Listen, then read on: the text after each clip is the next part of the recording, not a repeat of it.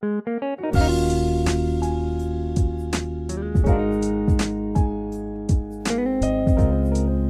investor muda, baik lagi nih sama gue El. Mohon maaf sebelumnya karena kita sempat pending podcast ini. Oh iya, berhubung masih masa karantina karena wabah COVID-19 yang juga jadi salah satu penyebab utama IHSG terus-terusan turun, pasti banyak dari kalian yang bingung gimana cara beli saham pas IHSG lagi turun atau lagi anjlok.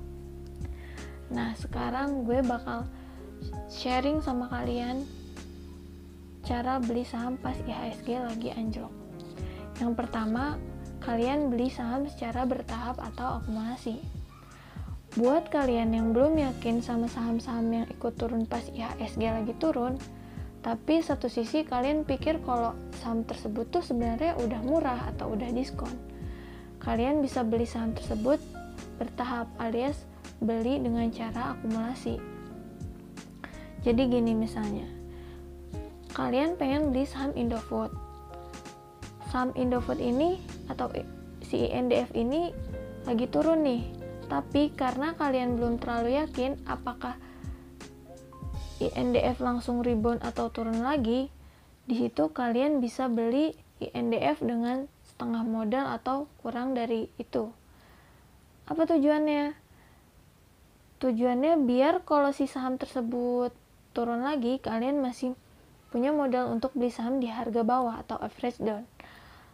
Tapi kalau saham tersebut ternyata udah balik naik atau rebound, kalian udah punya sahamnya, jadi kalian tetap punya kesempatan buat dapat untung. Walaupun belum beli saham dengan full modal kalian. Yang kedua, pilih saham yang mudah rebound setelah turun.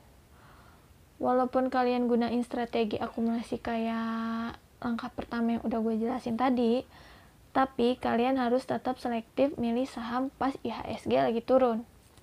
Karena kalau kalian milih saham yang salah, average down-nya justru bakal sangat beresiko buat kalian. Dan yang terakhir, yang ketiga, wait and see. Tunggu dan lihat. Cara ketiga ini bisa kalian lakuin buat kalian yang benar-benar belum yakin sama kondisi sah saham saat IHSG turun. Kalau menurut pandangan kalian saham yang masih turun bakalan turun lebih banyak lagi, kalian gak perlu maksain buat beli saham dulu kalian bisa wait and see sampai ada momentum technical rebound dari saham-saham pilihan kalian. Ya, keputusan wait and see ini mungkin ngebos ngebosenin karena kalian gak trading selama masa-masa itu. Tapi dalam trading kalian gak cuma bicara soal buy or sell. Keputusan wait and see ini juga perlu dilakuin kalau menurut pandangan kalian momentum trading belum tepat. Nah, itu aja sih paling tipsnya. Kalian bisa nyoba tips ini ketika IHSG lagi anjlok atau lagi turun-turunnya. Nah, tadi pagi kan IHSG udah ngasih sinyal bullish nih. Mudah-mudahan terus mengalami penguatan ya. Mungkin cukup segitu dulu dari gue. Sampai jumpa di podcast selanjutnya. Stay safe semuanya. Terima kasih.